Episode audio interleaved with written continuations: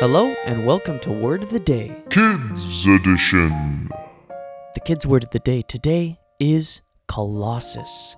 It's a noun spelled C O L O S S U S, and it's a statue that is much bigger than life size. To use it in a sentence, I would say, after Nate the Hedgehog defeated the evil hedgehog, Disrupto, the people of Hedgehogland made a colossus out of Nate the Hedgehog that was the size of a bear.